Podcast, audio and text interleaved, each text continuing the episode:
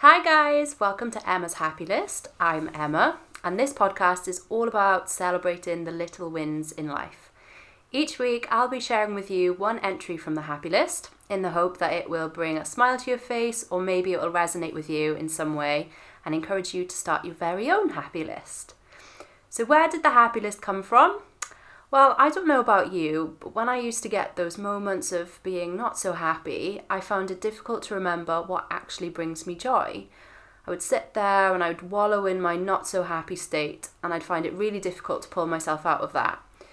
On the other hand, now when I start feeling these not so happy feelings, I whip out my happy list and I pick one that resonates.